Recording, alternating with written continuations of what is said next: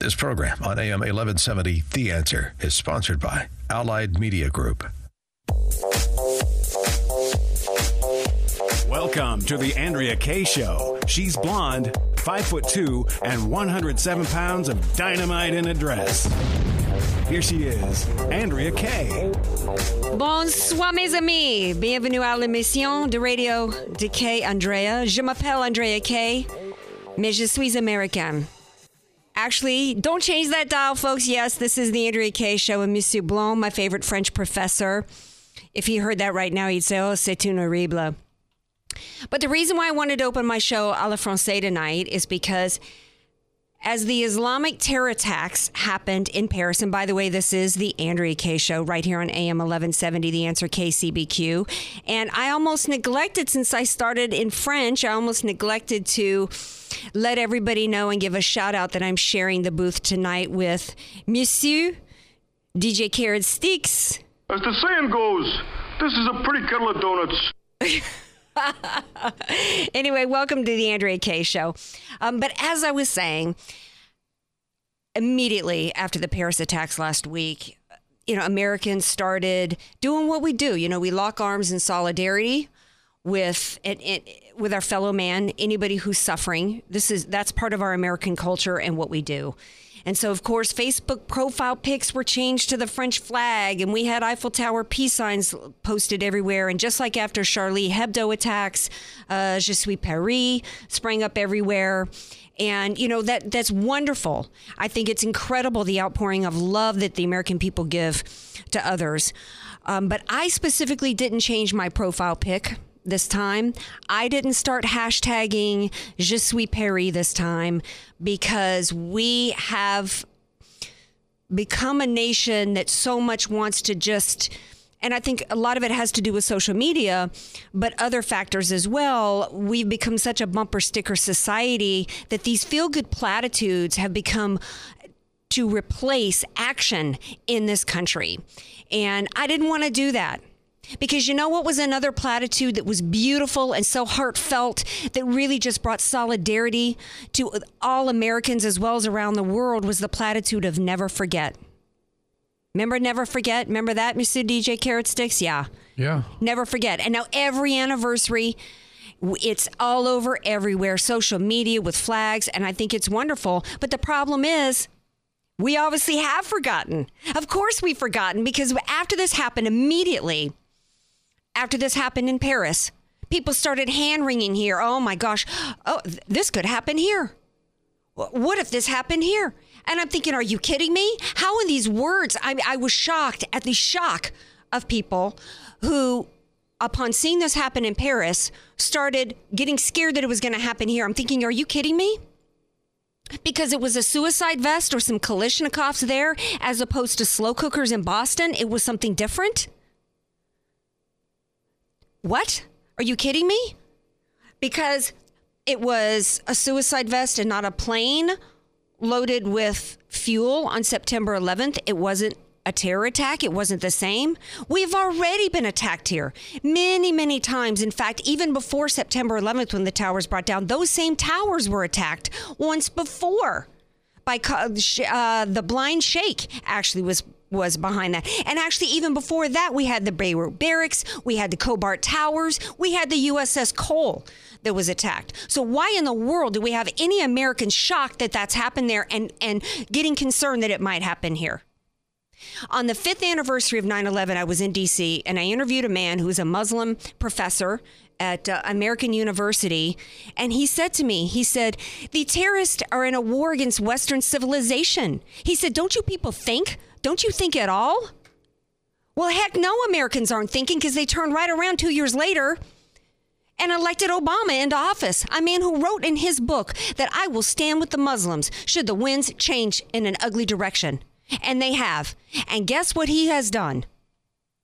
That same man has done everything that he could to Islamicize America. In fact, in 08, he did a campaign speech with the Muslim Brotherhood on the front row. This was a man who was raised by Muslims. We weren't allowed to ask about it, and now you know why.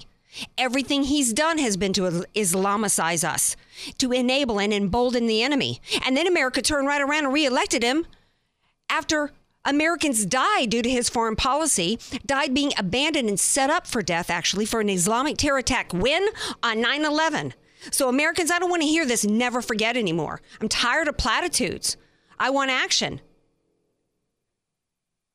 You know, I, I, I you know, in getting back to language, in terms of French, I mean, I, I really, you know, wore out the extent of my French these days. I mean, I spent five years immersed in French. I love the French people. I spent so much time studying French and all things French that literally at one point, if you spoke to me in English, I translated it in my head if you it, to French. I thought like a French person. I have a, my my bedroom is decorated for French. I love the French people. Please don't misunderstand me because when I came out and said "Je suis américain," I got attacked on Twitter by some people and, and, and on Facebook saying that I was inhumane because I said I stand with America. But you know why I have to stand with America? Because I don't want us to be. I love the French, but I love America more, and I don't want America to go down the same road that France and the rest of Europe has gone. I have been begging people for years to read a book called While Europe slept. Because what they did and what we're in the process of doing right now is through multiculturalism, through an, an, abandonment of their own cultures and their own sovereignty, they courted and they invited in this ideology. They invited them in over there, and then, like typical liberals, they put them in outlying areas so they wouldn't have to look at them and bump up against them. Gave them massive entitlement programs, allowed them, of course, they didn't assimilate into society because it, Islam is about conquest, it's about submission. So as they grew and they began to take over in the entire European continent, countries like France decided to push back and try to regain a little bit of their sovereignty. And now you can see what's happening. So, you know, I'm not going to kick them when they're down and do like, you know, Reverend Wright and say the chickens have come home to roost. But the reality is, is like language. If you don't use it, you lose it. If you don't protect your freedoms and if you don't protect what your country's about, you're going to lose it. And that's what's going to happen here. We face an, a war of ideology on two fronts, actually. One is the Islamists who want to take us over from within in two different ways. There's two forms of jihad. I've talked about this many times. One is is jihad through you know acts of terror like this, and the other is in the form of creeping Sharia, kind of like what's happened in Europe, to where they they come in and they take over and they force you to you know to accommodate them until they eventually you know, take over your country, replace your political system with theirs. But the other ideology that's that's tandem to this is the ideology of liberalism, the multiculturalism. Look at what Obama said today. That wasn't just about him him being a Muslim. It's also about him being a Marxist when he said, you know, I don't want to do anything that's going to, you know, make America look like they're winning or have it be about America. You know, it's, it's part of this one world government. It's about the destruction of American culture. That's a huge part of it. And one of the ways we saw that play out is with these yahoos in Yale and Mizzou last week. You know, you know, trying to deny people their First Amendment rights. Our freedoms are at stake. Everything about American cult, everything about American culture is at, is at stake and, and, and being assaulted. And what America needs to do is say, you know what? I stand with America. Our culture is being stripped apart by cultural Marxism. Not just you, you, it, you. So many different fronts. That's what Ferguson was about. That's what Baltimore was about. That's what I. Uh, if I had a kid, he would look like Trayvon Martin. That's what that was about. It's all cultural Marxism meant to take us over from within, and the partnering of the far left progressives, Marxist, with the Islamist ultimately to gain control over America. And what we need to do is we need to get off of this one world government crap. We need to get back to being to our culture, get back to what made America the greatest nation in the world. And one of the w- things that made us the greatest nation in the world is we didn't apologize for winning. We didn't apologize for the fact that we had the biggest, the baddest, the most fierce military on the face of the earth that everybody was afraid of. That's what we need to get back to. We need to stop apologizing for who we are and take our nation back and prevent here from it becoming like Europe. So I've got a great show tonight. I hope you I hope you think it's a great show because coming on to talk about every bit of this to talk about the refugee situation, you know, because over the weekend big news broke about these Syrian refugees. Hey, if if if ISIS was so contained, Obama. Why the crisis? Why we got to take in all these refugees, by the way. But we got Scott McKay uh, from Louisiana calling in because that was the big story over the weekend after the Paris attacks was the refugees being dumped into NOLA. We're going to talk about military strategy with Major General Bob Scales. We're going to talk about right now everybody's wanting to know where their elected officials and people running for office, where they stand on this threat. So we've got a man who's running for Barbara Boxer seat, Tom Del coming back on the show tonight. He's been on before. And the first time on the Andrea Kaye show tonight, we have Wayne Allyn Root. I know a lot of y'all out there know who he is. Really well known, a political pundit. He's going to be on the show to talk about Trump. And he believes that some people are saying, hey, Trump's out now because, you know, he doesn't have enough experience in foreign policy. Um, Wayne Allyn Root thinks that this is basically just going to support Trump. And so we're going to talk to him about that. So, hey, don't change that dial because we've got a lot coming up on the Andrea Kaye show right here on AM 1170 The Answer.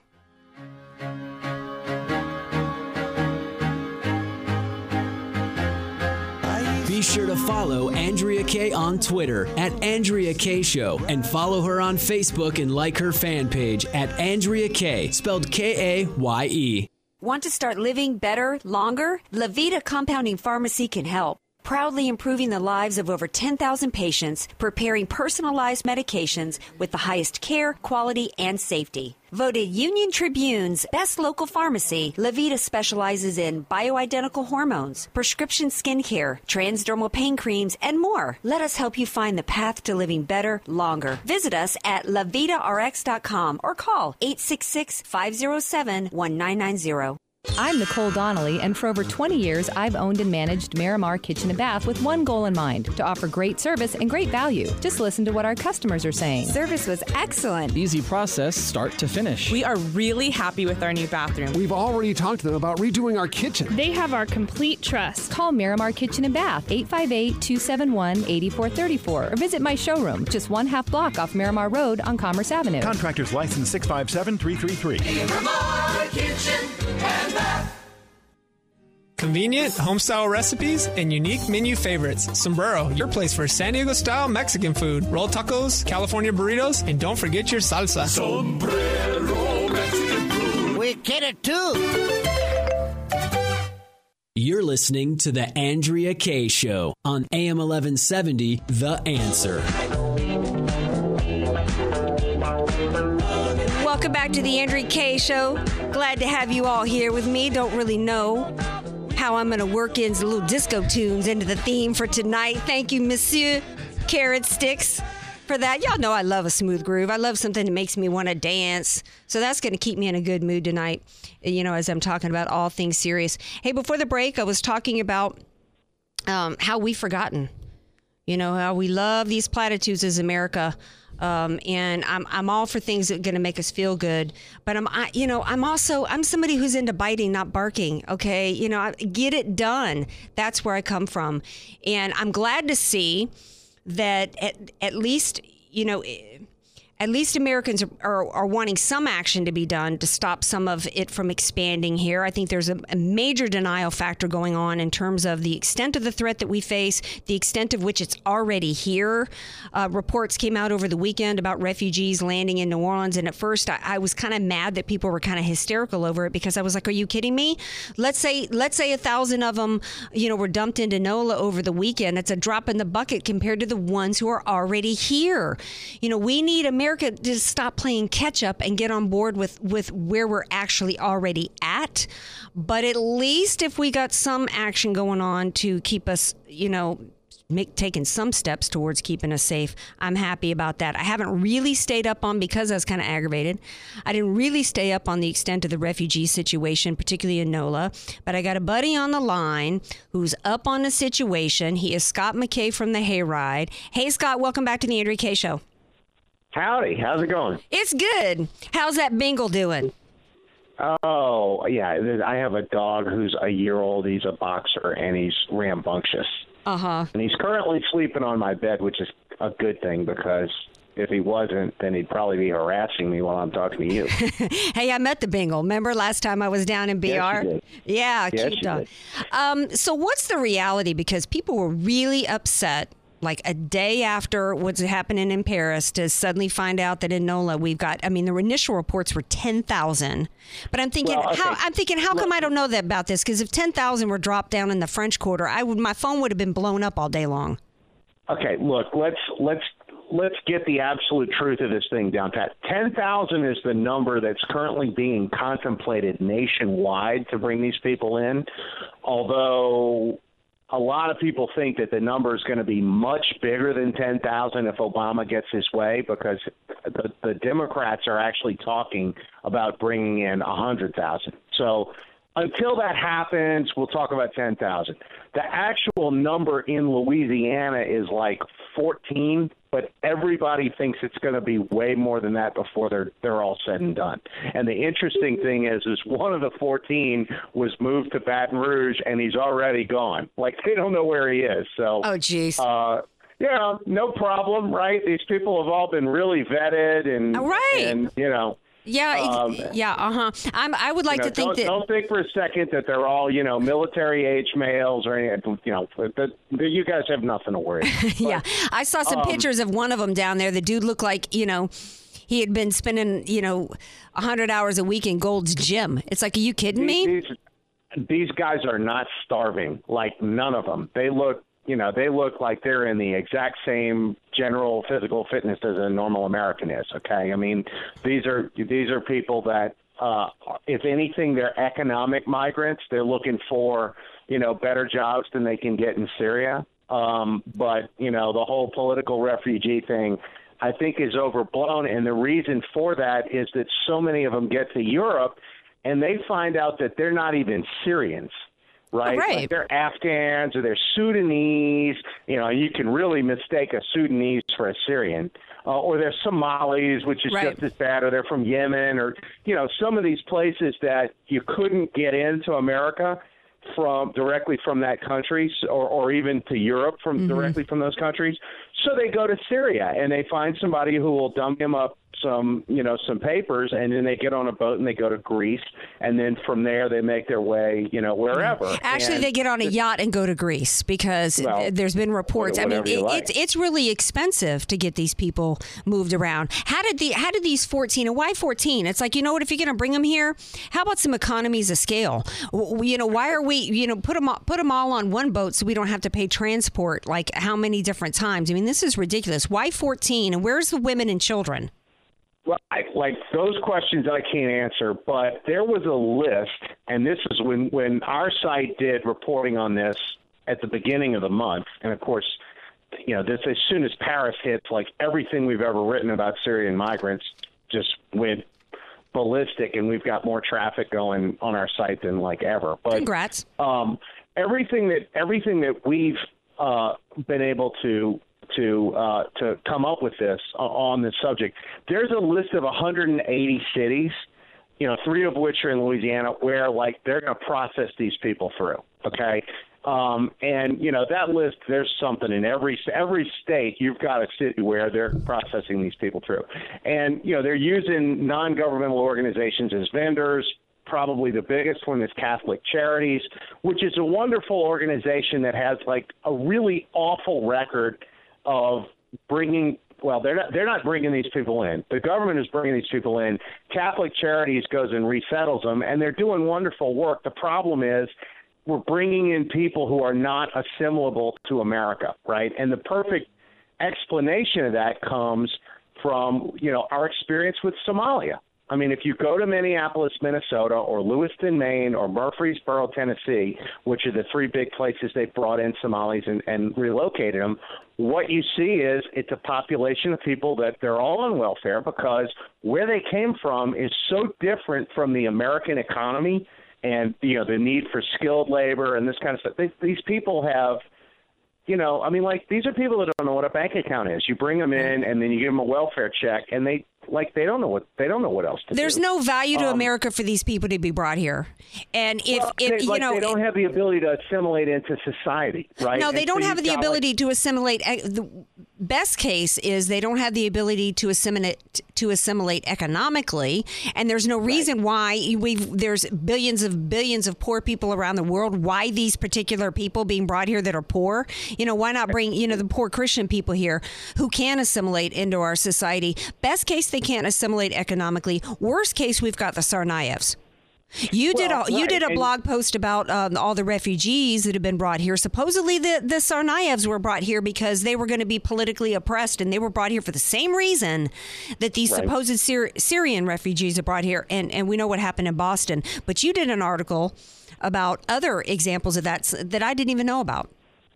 Well, I mean, I, yeah, and um, there, you know, I, there, we're bringing in people from conflict zones that largely involve two sides, both of which are not friendly to America.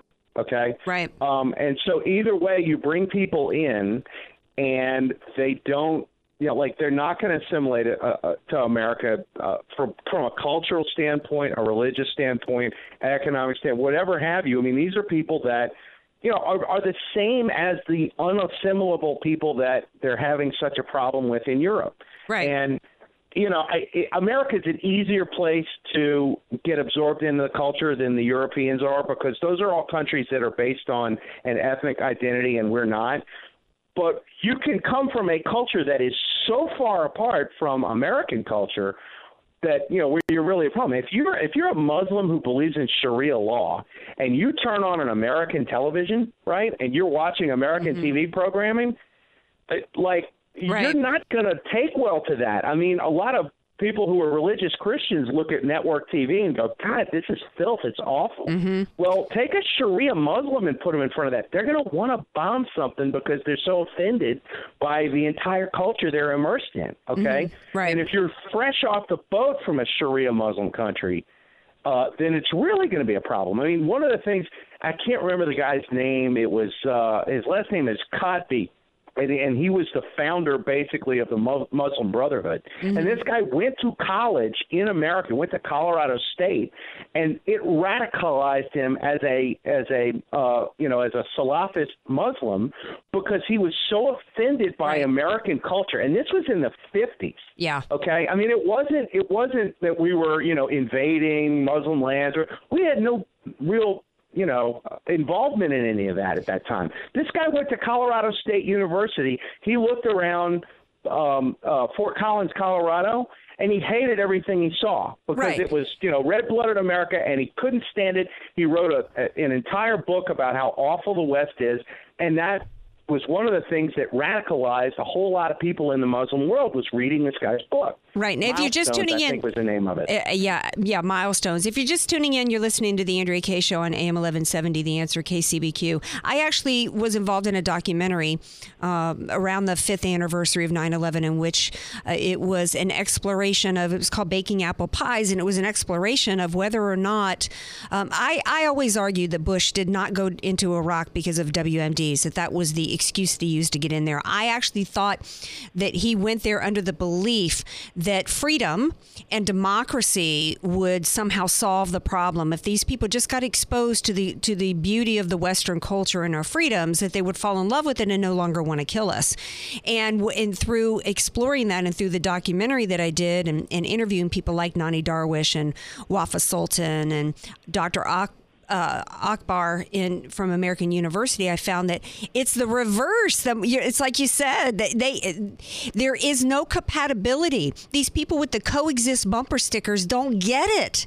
They hate us because of who we are, and the more they see of us, the more the more they hate us. The solution is not to try to bring them here. They cannot assimilate and and and and we don't need to try to go and and try to invest more trillions of dollars in trying to give them America there.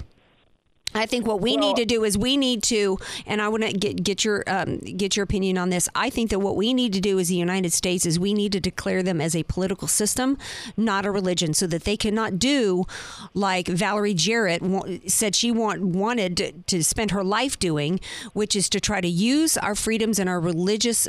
Uh, in particular, religious freedoms against us as a way to get it over on us. It is a political system with a religious component. And if we do that one thing on top of all the other military and things that we do for security. I think it's going to go a long way in protecting us. What do you think about that idea? Well, uh, okay, a couple things. First, the first thing that needs to be understood, okay, and there may be people in your listening audience that don't agree.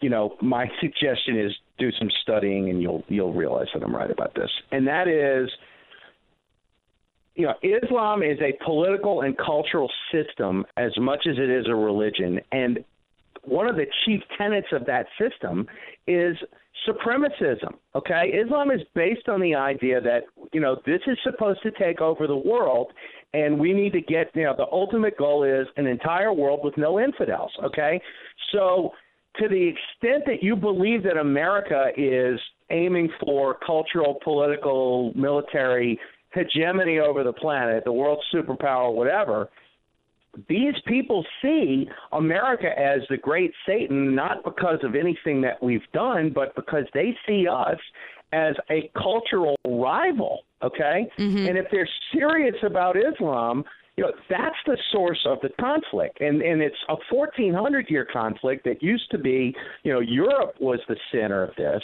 um, and now it's America. So that's number one. Um, and uh, you know you have to see it as a competing political ideology and therefore you know we didn't take a whole lot of communists from cuba and north korea and china and russia during the cold war right. and you cannot look at the current conflict as anything other than something just as serious right right so you know, I mean, if you're going to take in refugees from Syria, I don't have a problem with that. The people you need to take are the Christians and the Yazidis. Right. Right? Because those are the persecuted minorities. And as it happens, those are the people who could actually come and assimilate and, and be Americans. Right. and in Um, fact, Saudi and- Arabia said that they didn't want any of the Syrian re- refugees unless they were Christians. Even the, even other Muslim countries are saying this.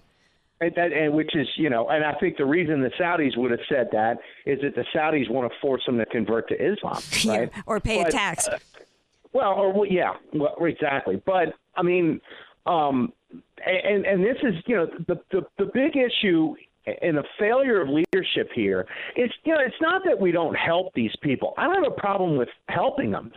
There's a vast expanse of land in the Muslim world Right. that could be made ready as a sanctuary for these guys. I mean, you know, I, you have NATO, you have you could probably rope the Russians into this deal. You go and you carve out a piece of land and you say, look, this is where we're going to settle these guys. Make sure it's got a coastline that you could maybe build a port for them. You know, make sure there's fresh water, whatever you need to do, and say, look, this is a colony.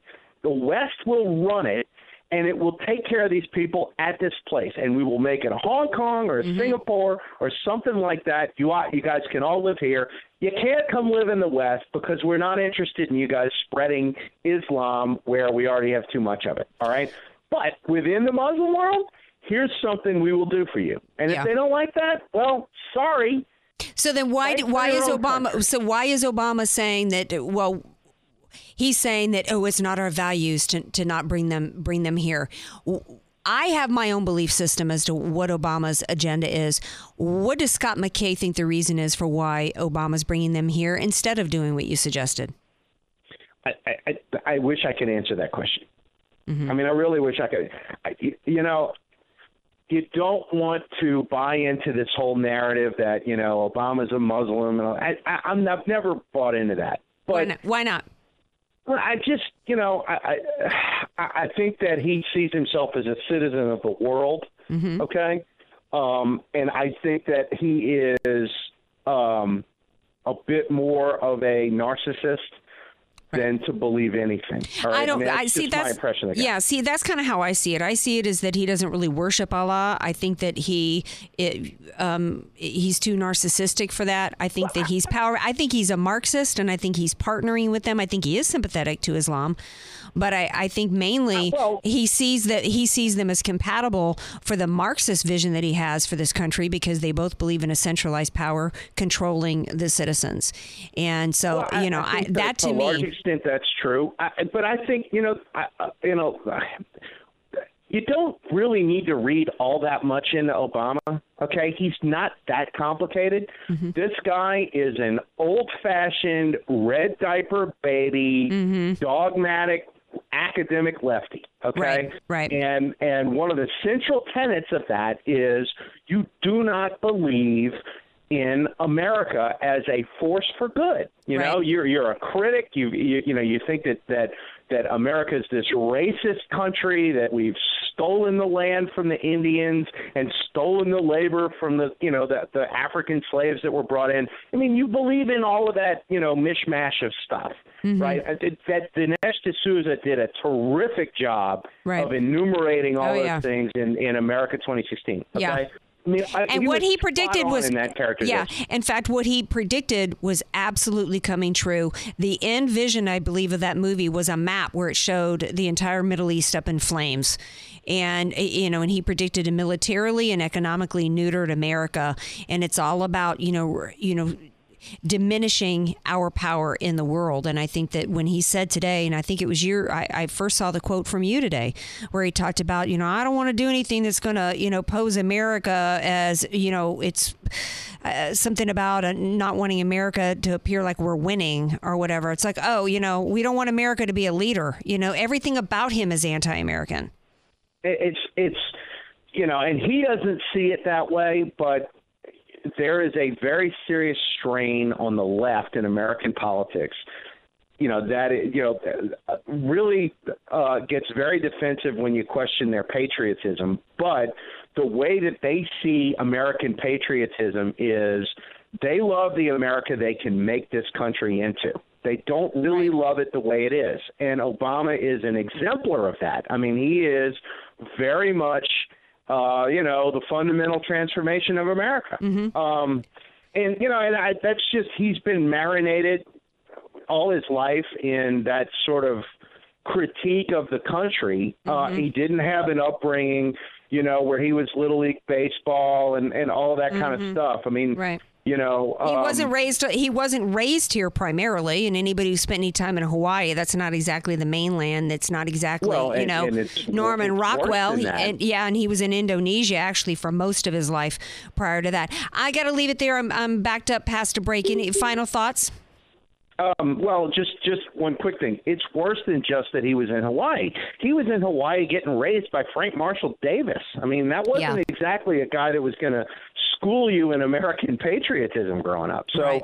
you know, I, we, the problem we have is leadership and committed leadership to preserving what what's good about America, and it shows up all over the place. And with the Syrian migrant thing, you know, it's the reason why right now lots of people, for good reason, just don't trust the government in their management of the situation. Well, yeah, it seems as though I think 24, 26 states now, governors have said, no way, we aren't taking them in. There's some legal, there's, you know, been, I guess, some court cases in the past. There's some, there are some challenges to that legally, or some people saying that the governors don't really have, you know, the legal rights to do that.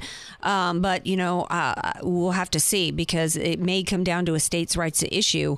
Um, Look, just get it in the court and let's see what happens. Yeah. You know? yeah, absolutely. All right, Scott McKay, the Hayride. Tell everybody how they can read more about your stuff. Just come check us out at thehayride.com. All righty. Loved all my peeps down in Louisiana and NOLA tonight. Thanks so much for calling in, Scott. Appreciate it. See ya. All right.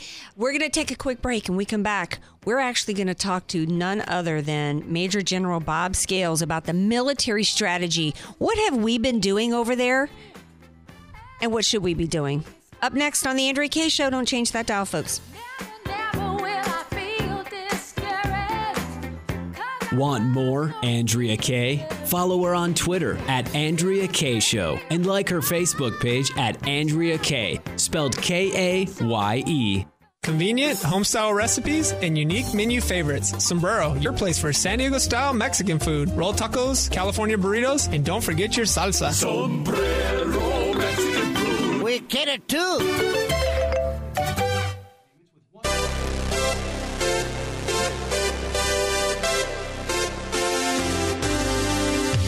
Fresh Healthy Vending, the nation's largest healthy vending company, is looking for locations in this area to place its latest innovation a fresh, healthy micro market at absolutely no cost to your business. A fresh, healthy micro market is like a mini health food store for your office break room. Choose from breakfast meals, fresh salads, wraps, hot meals, smoothies, cold pressed juices, and more, all at a convenient self checkout kiosk. Now you can offer your employees exactly what they want all natural, healthy, fresh, and organic foods. Fuel productivity and creativity, decrease absenteeism, and increase morale. Fresh Healthy Vending is offering the first 20 offices that sign up $250 cash and 15% of the net profits each micromarket generates each month. For free information about this exciting and healthy opportunity, visit freshandhealthy.org to request your free machine. You're listening to The Andrea Kaye Show on AM 1170, The Answer.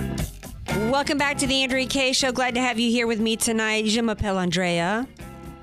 Mais je suis américaine. Um, people panicking after what happened in Paris. Oh my gosh, we got to do something. What's going to happen militarily? What are we going to do to prevent this? I've been wondering what the heck have we been doing?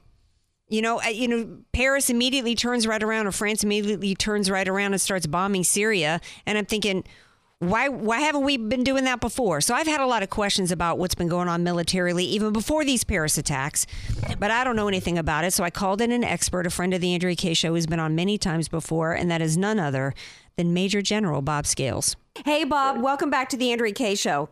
Well, it's great to be here. Well, I know that everybody's wanting to get your opinion today. So I want to first of all thank you so much for taking the time out of your crazy schedule over at Fox to, to talk to our listeners tonight because people are in panic mode, Bob.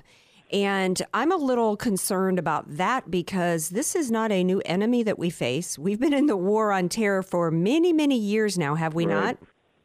Right.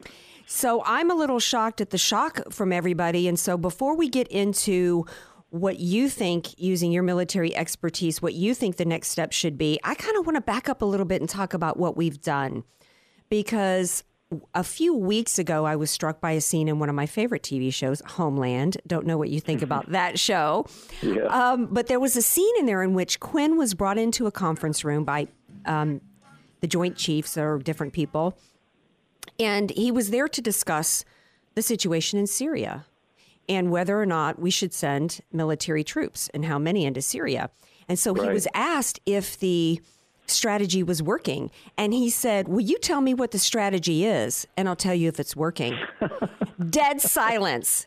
This was weeks ago. I commented on that before the Paris attacks. Yeah. We this is not a new enemy. We've been under attack. Paris has been under attack many, many times all throughout the world, thousands and thousands of attacks. So this isn't new. Right. And what has, but more specifically about Syria, what have we been doing so far? What has Well, the strategy think, been? Uh, we've been uh, essentially doing pinpricks. I mean, um, remember now, um, Al Qaeda was uh, was a terrorist group from the outside in. ISIS is a terrorist group that is moving from the inside out, and they have been telling us exactly what their strategy uh, is for over two years. They said first we will consolidate the caliphate, then we will move our insurgency uh, to the far abroad, and we will strike. Uh, the infidels in the West, and we'll strike first those who are striking us, specifically Russia, France, Britain, and the United States. And first among these, Andrea, is the United States. They couldn't be any clearer than that. I mean, I only wish our strategy was as clear as ISIS's strategy. Yeah. So, speaking of strategy, then, what should we be doing? Okay, France started bombing some locations in Syria. I think they dropped like Yeah. 20 bombs. And I'm thinking, why weren't they? And this was so immediate that I'm thinking, why were they still there? Why weren't they bombed before? Well, the answer is sadly very simple. It all has to do with the rules of engagement. If you listen carefully to what the military spokesmen in the, in the Pentagon say, they couch the targeting uh, descriptions very carefully. They say uh, the strikes were conducted near Raqqa, or the strikes were conducted outside Raqqa. Okay. When President Hollande talked about the strikes that the French Air Force conducted, he said our strikes were conducted in Raqqa.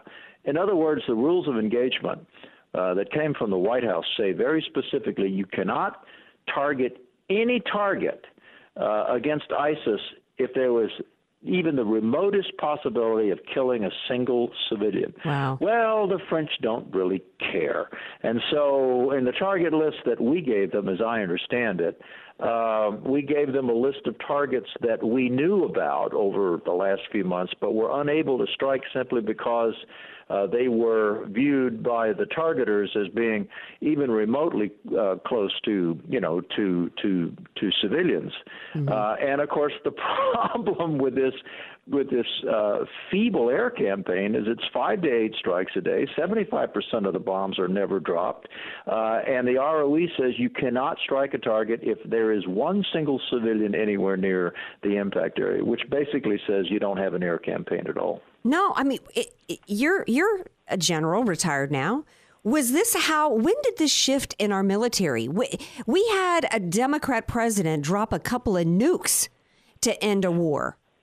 Okay, we did not have rules of engagement previously that involved the complete avoidance at, of, of any civilian casualties. When did this exactly. happen? And, and the bottom line is very, very simple, and it's what all of your listeners know, is that the administration doesn't want to do this.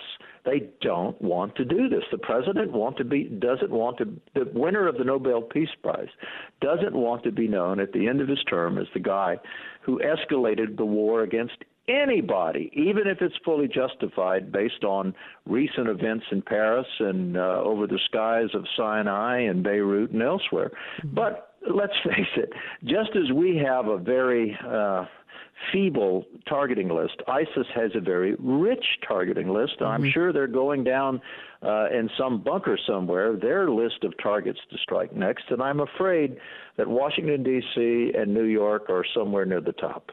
Well, of course they are. I mean, it's it's good loot. You know, Nonie Darwish said, I interviewed her a while back, and she said that the definition of Islam is conquest, and America is good loot. I mean, they want to take us over, they want to they want to destroy us, and, and our our mindset, our culture, everything we are as people, and then they want to take us over. You know, this is a caliphate. They actually said, members of ISIS said, and I'm going to get into some of the immigration and the refugee situation a little bit later on the show, but they actually said a year ago, I reported before the Paris attacks, I reported a year ago, Bob, that ISIS said, we don't believe in borders. We're going right. to take over Europe. This is right. about a conquest. And you know, they so it's like you said, they have predicted everything that they're going to do. Now, one of the uh, things absolutely. that yeah, one of the things that struck me this morning that you said on Fox News was you said ISIS is a psychological, not a physical phenomenon. What did you mean by that? What I mean is ISIS draws uh, young uh, Muslim men to the colors.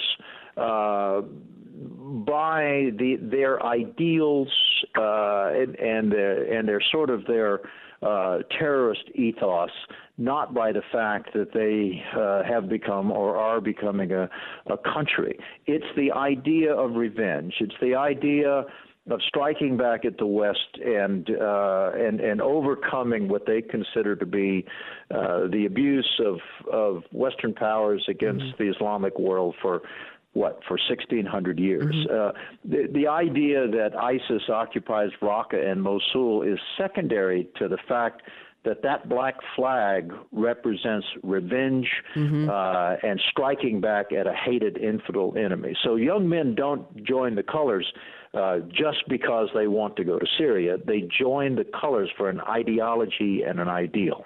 And that's an ideology that, that many people in our government refuse to acknowledge. We had a debate Saturday night and nobody wanted to say on the stage that that it, the ideology is radical Islam. That's what we face, is it not? Isn't that something? I'm just amazed at that. You know, it would be like saying, "Well, uh, our strategy is Germany first in 1942, but you never mention the word Nazism." yeah. I mean, it's it, it's it's so ridiculous at this late stage of the game. Does any Norwegians are responsible for this. It's totally insane. Now, you, getting back to military strategy, you just spent some time in NATO. I did. What what is the military plan or what should it be? Let's say you didn't have these dopey, insane, anti American, anti victory rules of engagement going on. What should we be doing? Well, there are several things. First of all, don't have aerial pinpricks have an air campaign. An air campaign is hundreds, perhaps even thousands of sorties a day, where you make the central cities of uh, of the caliphate uninhabitable. You take down the electrical grid, you destroy the roads, you destroy the wells, you drop the bridges, and you turn those cities uh, uh, without killing a lot of people. You you you turn those cities into a place that is uninhabitable. Once that happens, then ISIS turns away from focusing on their external war to their internal war. Then, over time, I'm not talking about next week, but over time, uh, we we build on the emotion of the moment to put together a coalition with NATO, with our Sunni Arab allies, and with the Kurds mm-hmm. uh, to build uh, an alliance that has a ground component that threatens those two cities. And by doing that, uh, you break the ideological tie. You prove to the Arab world that ISIS has feet of clay. You hammer them in the media, and you make them look foolish. And when you take away the the idea, Andrea, you take away ISIS. Mm-hmm. How many boots on the ground, or should we even have any? Should know. it be strictly aerial? I mean, the president. What made me a little upset today, listening to the news conference, he it, to him it was he he couched it in terms that it was all or nothing either we do nothing, or I think the phrase he used, or we put 50,000 right. uh, uh, soldiers on the ground. No one ever came up with that it's number. A false I have no choice. idea where that came. Yeah, it's a false choice. From. He just used it as a, you know, as a red flag to mm-hmm. to dispel the notion that there's a ground component to the campaign. Mm-hmm. I don't know, but if you have uh, Sunni Arab nations, the Kurds, who have been very successful, 28 uh, NATO nations contributing their share, led by the United States. The number can't be that large. What's the mood over in NATO in regarding the uh, war on it's, terror? It's just pure abject panic. I mean, this refugee thing has gripped. Uh, the armies of NATO and the and the people, the 28 countries in NATO, and and uh, when you cut through the the propaganda that their state run media runs, the average man on the street is absolutely panicked by this. Mm-hmm. And you can imagine yeah. what the military thinks because at the end of the day, it's the military in NATO mm-hmm. that's going to be held responsible for internal defense and for managing these refugee flows. And they are at their wits' end, mm-hmm. particularly mm-hmm. Germany, Austria, uh, Italy, and Greece are beside themselves with fear. Yeah. I want to I want to quote President Obama to you today, and this is my last question to you before we go. Uh, a quote's going around. I actually didn't hear him say this, but what's going around is that he said today in his speech that what I, what I'm not interested in doing is posing or pursuing some notion of American leadership or American winning. As a military man who dedicated your life to this country, and for our freedoms and went into battle on behalf of our nation. How, how does that strike you, hearing those words right now well, coming from our commander in chief? how it strikes me. Look, in the post World War II era, an era that we historians call the American era of war. Nothing happens in the free world. Nothing happens in the free world unless America leads, whether it's Korea, Vietnam, Kosovo, Iraq, uh, Afghanistan, Greece in the 1940s. Nothing happens in the conflict against evil uh, unless uh, America stands out as as a proclaimed and recognized leader. If America doesn't do that, I don't care if it's NATO or any other alliance, it simply won't congeal unless America raises its hand and says we're in charge. If they if we are not in charge, then sadly nothing happens. Well, there's a lot of retired military. I said that was my last question, but I was lying to you, Bob. I, got, I had one more come to mind.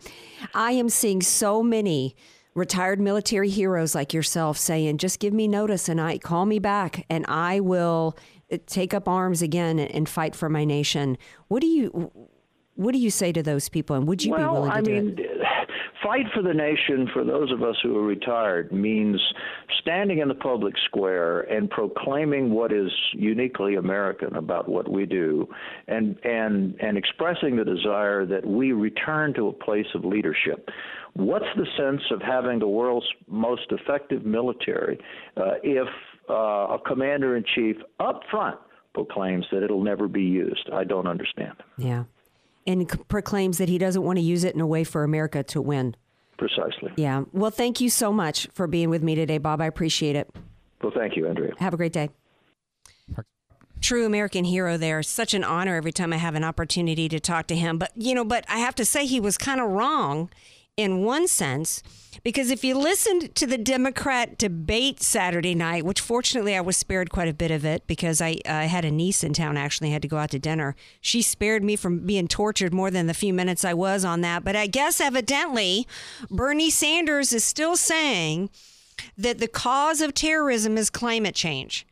Now, I heard that he said it. I don't know how he connected the dots to climate change causing. I mean, I had I, somebody had said, was it Maxine Waters, Mr. Carrot Sticks, who said that climate change ended up was cause of prostitution somehow? I guess because somehow climate change made people poor and have to hit the streets and and turn tricks. I don't know where these lefties come up with this crap. But what's sad to me is that here I started out the show by talking about Americans saying, I never forget, and here they've forgotten.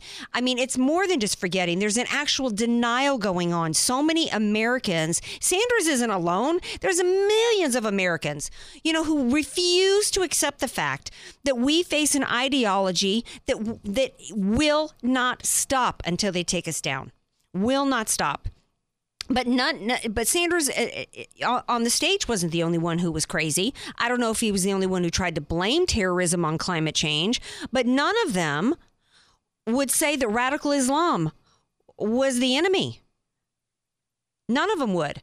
And talk about safe zones. You know, I, I, actually, before this whole thing happened in Paris, the big thing that we were talking about was last week was Mizzou and Yale and, and this whole concept of safe zone. Well, you know who's got the safe zones? I'm finding out today it's ISIS because we've got rules of engagement set up to where they're protected, completely protected by the President of the United States. Today is the first day that I've heard that. He said in front of why are we why have we not heard this before? We've had Republicans sitting on the intelligence committee, sitting on the military. Young Duncan here in San Diego is sitting on the uh, uh, the uh, the military committee, and I didn't even know about these rules of engagement. So we've got a president who went out and said, I, I'm going to degrade and destroy ISIS, and then he sets up rules of engagement preventing the degradation or destruction of ISIS, and nobody in America knows about it. That's absolutely insane to me. Oh, guess what else is we learned today that's new? Hey, I don't know if you knew about this, Mr. Uh, Carrot Sticks. Did you know that ISIS since they've been completely protected by POTUS, that they're able to set up a geek squad over there. ISIS has a 24 7 help desk. Did you know that? No, Carrot that's Six? crazy. Yeah, so if you've got any question, anything happens with the boards tonight, you got any problem with your technology in there, you know, maybe pick up the phone and call them and say, hey, the Kaye show's gone down. Because, like, we had some problems with the internet a few weeks ago, the, the stream. So, hey, give them a call over there. You can know, help me with my iPhone, maybe. Maybe they can help you with that. The I stands for infidel. Yeah. now, the hacker group Anonymous has come out today and said, "Hey, you know what? We're going to take these people down, and maybe." They're actually going to make some headway. Well, I saw where they already closed 129 of their Twitter accounts. Oh, they did? Yeah. Okay, well, I guess they guess can move fast. Well, good. Maybe they can take down the Geek Squad, the 24 7 help desk that's uh, that's uh, going. I mean, these people probably have gr- greater technology than we do. Hey, it, who knows? Anyway, we got more coming up in the second hour. We've got Tom Del Beccaro. We've got Wayne Allyn Root, who's going to be on here. That man is just amazing. Love his energy. Love you all so much. So stay with us because we've got more Andrea Kaye show coming up in another hour. The Andrea Kaye Show on AM 1170. The Answer is sponsored by Andrea Kaye. Welcome to the Andrea Kaye Show. She's blonde, five foot two, and 107 pounds of dynamite in a dress. Here she is, Andrea Kaye. Welcome back to the Andrea Kaye Show. This is hour deux of the Andrea Kaye Show tonight. Je m'appelle Andrea Kaye. Je suis américaine. Before the break, what were we talking about? Oh, yeah, we were talking about the insanity that was the Democrat debate Um, you would think that, um, given the fact that they met, uh, the Democrat candidates got a chance to have a little meet and greet and a little powwow, a little planning session, if you will, um, with the CBS moderator, John Dickerson, beforehand. You would think that he might have been able to talk the crazy out of them in advance. Um, you know, I, I mean, what can I say? I mean, you know, I still have people arguing with me. Talk about American denial. I still have people arguing with me that there is no media bias. Can you imagine if it was discovered that Neil Cavuto mm. or Sandra Smith or anybody from Fox News had had a meeting prior to the debate with any of the candidates? Are you kidding me? Oh, he says, oh, that we, it was just about getting to know the senator's stand on a wide spectrum of issues. This was in regards to his meeting with Bernie Sanders beforehand. You know, control the message and you control the minds. Um, speaking of minds and crazy and Hillary, I guess there's some reports that have come out, well, emails you know, we're, you know, she keeps saying that she's turned everything over, but, you know, we're still, you know, she deleted 30,000 emails. Well, I guess I don't know if you heard about this, Mr. Carrot Sticks, but emails came out. Do you know that um, Hillary's right hand Muslim Brotherhood front woman, radical Islamist gal, Huma Abedin? Well, I guess some emails emerged where Huma is talking about Hillary not being quite all there mentally. well, was that Hillary's cackle? She's, that, maybe she's the next Joker. Yeah, could be. Um, here's what it says in the email. I, um, this email was from January 26, 2013. It was an email exchange between um, Clinton's her aide Monica Hanley and Huma Abedin. And Abedin says, "Have you been going over her calls with her, uh, so she knows that Singh is in at eight, which was the Indian Prime Minister?" And uh, Clinton's woman Hanley says, "Well, she was in bed for a nap." By the time I heard that she had an 8 a.m. call, we'll go over with her. And Huma says, very important to do that. She's often confused. oh, okay. Yeah. This is who, who we want as president. Oh, by the way, you're not doing a whole lot for, the, for your gender, Hillary. Confused. Good grief. Um, yeah.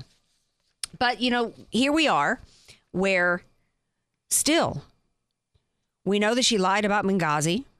We know that she's broken the Espionage Act as well as the Records Act with her email situation. She's jeopardized national security, lied about Benghazi. Her actions as Secretary of State led directly to the deaths of four Americans. Talk about never forget. Talk about denial. 40 something percent of Americans still support this woman. We even have idiots like this actress Jennifer Lawrence up in Hollywood saying she just can never vote Republican because they just don't care about women's issues. Really, lady? Ever heard about what these Muslims, the ones who who just killed 138 in Paris and put, you know, hundreds of others in critical care? You know what they think about women? You know what they want to do to you? Where were you wearing that dress over there? Oh yeah, you were. Were you in Paris when you were wearing that dress, Jennifer Lawrence? Yeah, I bet you had some security surrounding you with a whole lot of weaponry to keep those Islamists away from cutting your head off, which is what they want to do to you. And that's who Hillary and the Dem- Democrat Party are in bed with. And I'm going to say the same thing to my LBGT friends. You need to figure out whose side is really on your side and who's really got your back. And it's not the Democrat Party who's cozying up to the Islamists that want to toss you off a roof. Okay? We now know exactly where the Democrat candidates stand. But we've got other people running for office, and we've got an opportunity here in California to take back Barbara Boxer's seat. And so I wanted to bring back on Tom Del I had him on the show once before. One of his main focus as a candidate in California is to talk about water, and which is a huge issue out here, as well as to talk about the flat tax because the economy is still the number one issue for Americans, and the Republican Party has got to get better at articulating the value of the free market system and, and, and capitalist system and so he is an absolute genius at that.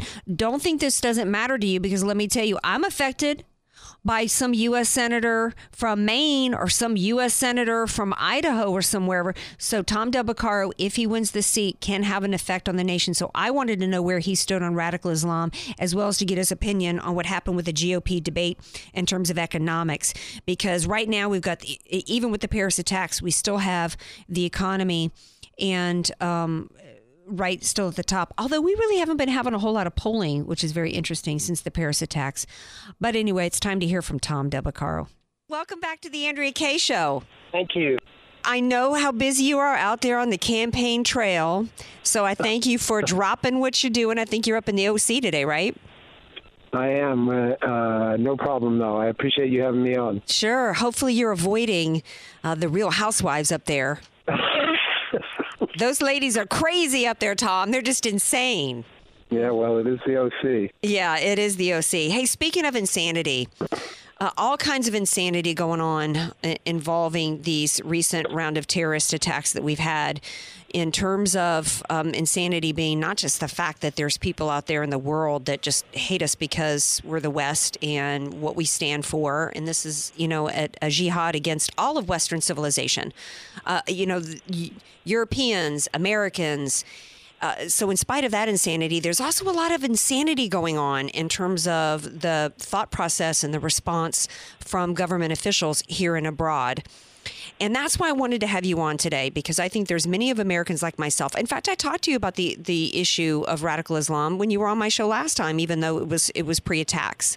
Um, there, but there's many Americans today that are panicked over what's happened and really looking to our leaders to display that they've got a grip on the threat that we face. And I don't know if you had time because you are busy on the campaign trail. I don't know if you had time to watch the debate Saturday night, but they refused. Oh, I did. Did, yeah, I did. Uh, it's unbelievable that they refused to speak about it with clarity. Yeah. And the first, the first step is recognition for a lot of things, right? Mm-hmm. But if we don't speak with clarity, and this president hasn't done that, do you think of him going all the way back to the beginning when he refused to call it radical Islam? If you don't call it for what it is, that worries your allies and emboldens your enemies.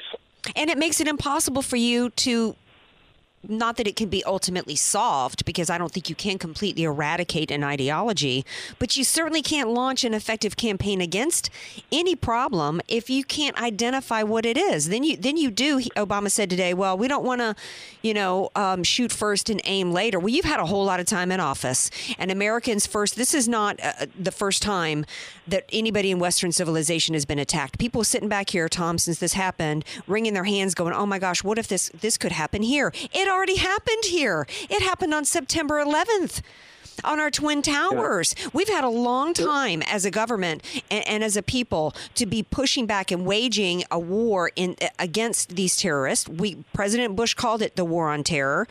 And so it seems as though we're playing catch up and playing defense. You are running for Barbara Boxer's seat in the United States Senator. People today are looking at elected officials right now and those running for office, and they're saying, I want to know clarity of your position, and I want to know specifically what you're prepared to do in office to fight this threat we face. Well, again, the, first thing is recognition. You got to remember in foreign policy that you have to speak with greater clarity than domestic policy because Why is whatever that? you say well, because whatever you say gets translated into many languages across the globe, and there's a, a greater opportunity for confusion. Okay. So I, I'm fond of saying that leadership is a billboard with bold letters. It is not the fine brushstrokes of the Mona Lisa. You have to be able to see and understand, and people have to be able to understand your position from afar. So it is essential in foreign policy to speak with clarity.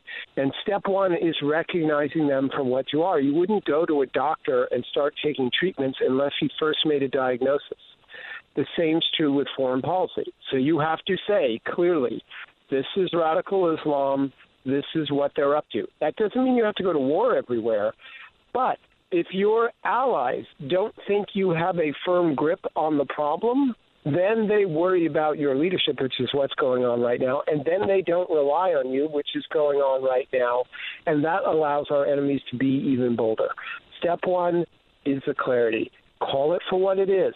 Step two, if you're not willing to send troops over there, then we should have never waited three or four years to to supply the Kurds. We should have never let the Jordanians run out of bullets. We should have never let ISIS grow to the point that it did. His meandering for months on end allowed ISIS to metastasize, to move out of the Middle East. That was a complete error. They they were pretty clear about how terrible they were going to be as soon as they beheaded someone. He should have immediately acted then to stop it. Mm-hmm. Now this has gone on. You get the Syrian uh, uh, refugee crisis, on and on. This is going to go down as one of the worst administrations in foreign policy history. Mm-hmm. Right, absolutely, no doubt. In fact, Friday morning, I think it was he was on some show saying, "Oh, ISIS is contained." Yeah, it's contained like the Exxon Valdez oil spill was contained, or the BP oil spill in the Gulf Coast that he ignored for nine days while it chugged oil well, out into the Gulf, destroyed my people's businesses and, yeah, this, and shellfish. This shows a fundamental misunderstanding of this presidency as to the nature of the threat we are not facing a standing army threat. It's it's not like the British are lined up in front of us during the revolution. Right. Instead, they do it other ways, and ISIS proclaimed the fact that they were infiltrating through refugees, not showing up on borders. Mm-hmm. And so, for him to say it's contained is a meaningless discussion.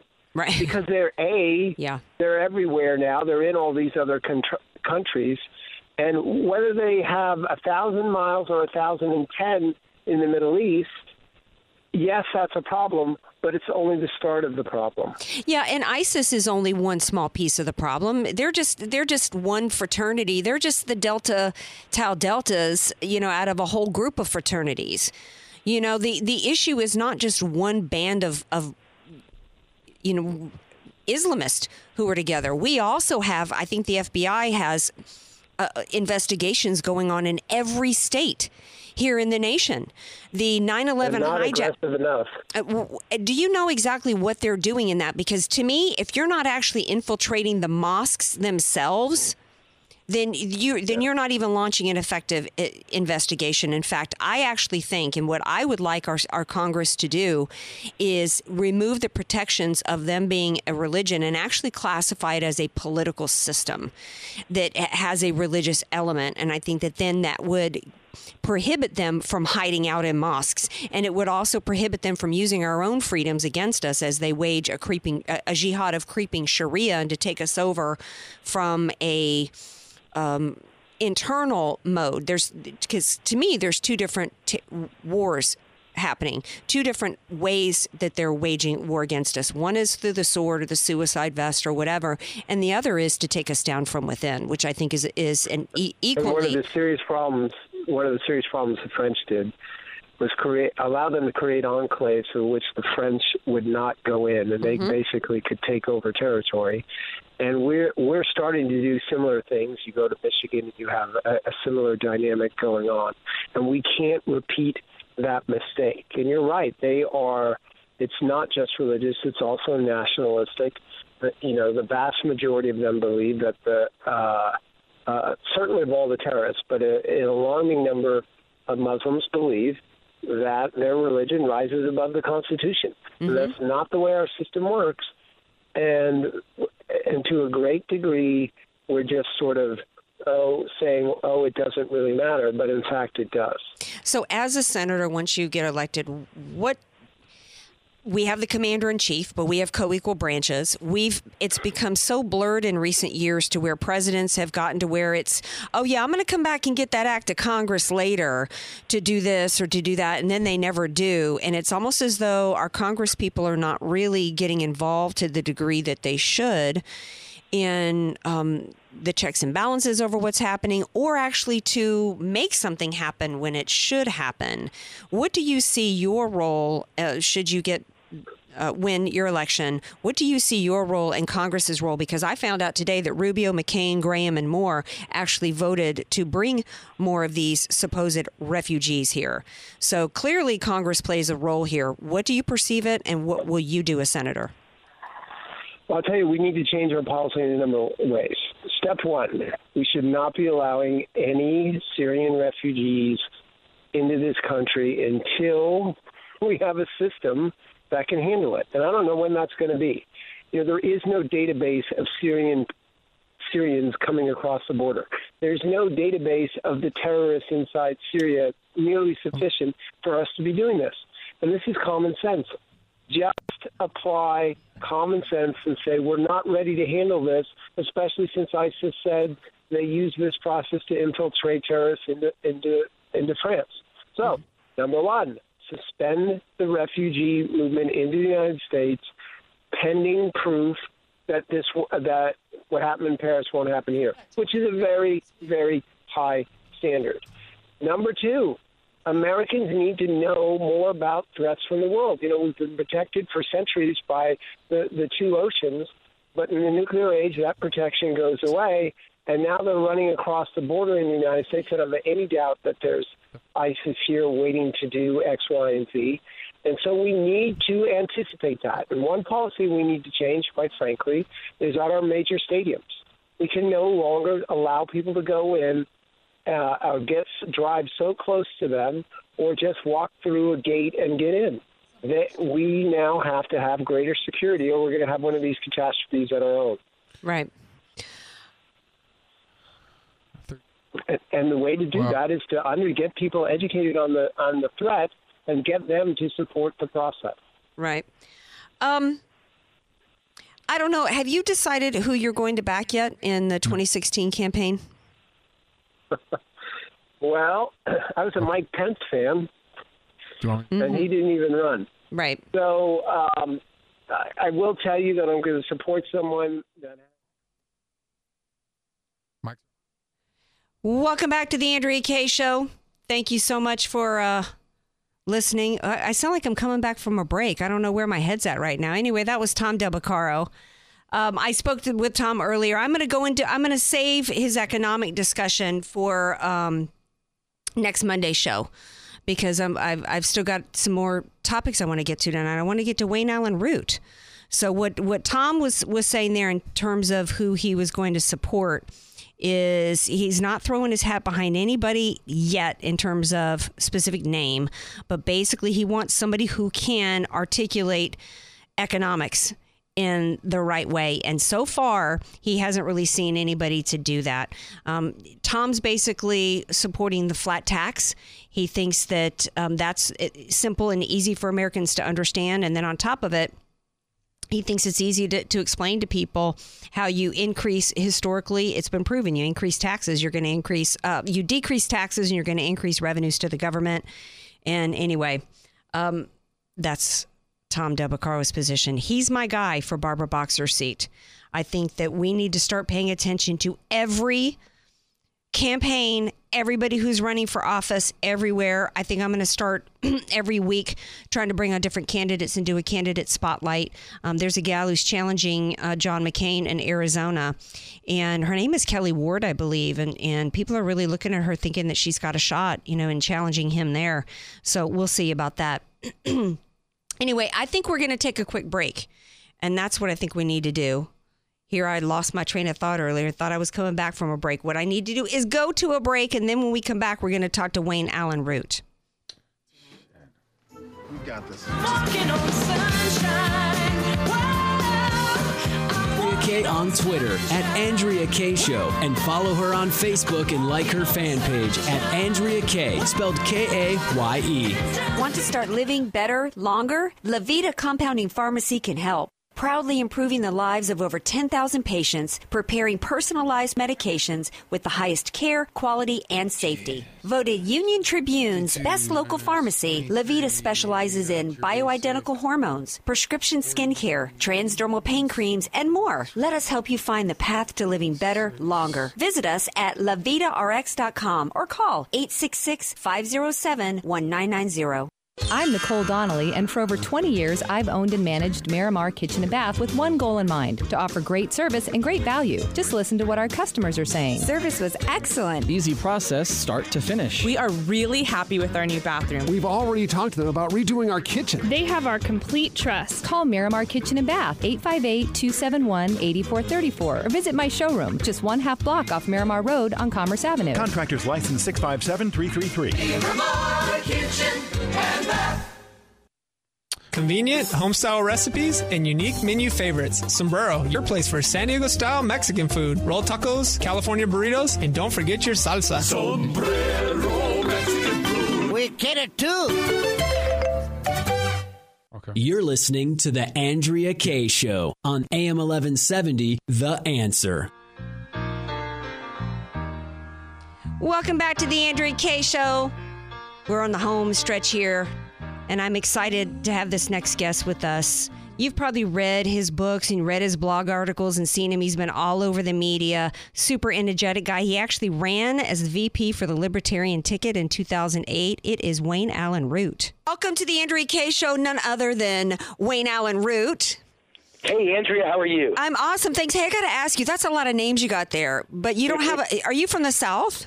I'm I'm not, but you know, my parents named me Wayne Allyn Root, and very young I realized the initials were War, so it kind of stuck. You know, you you want to use all three when your initials spell something very memorable. I'm a branding expert.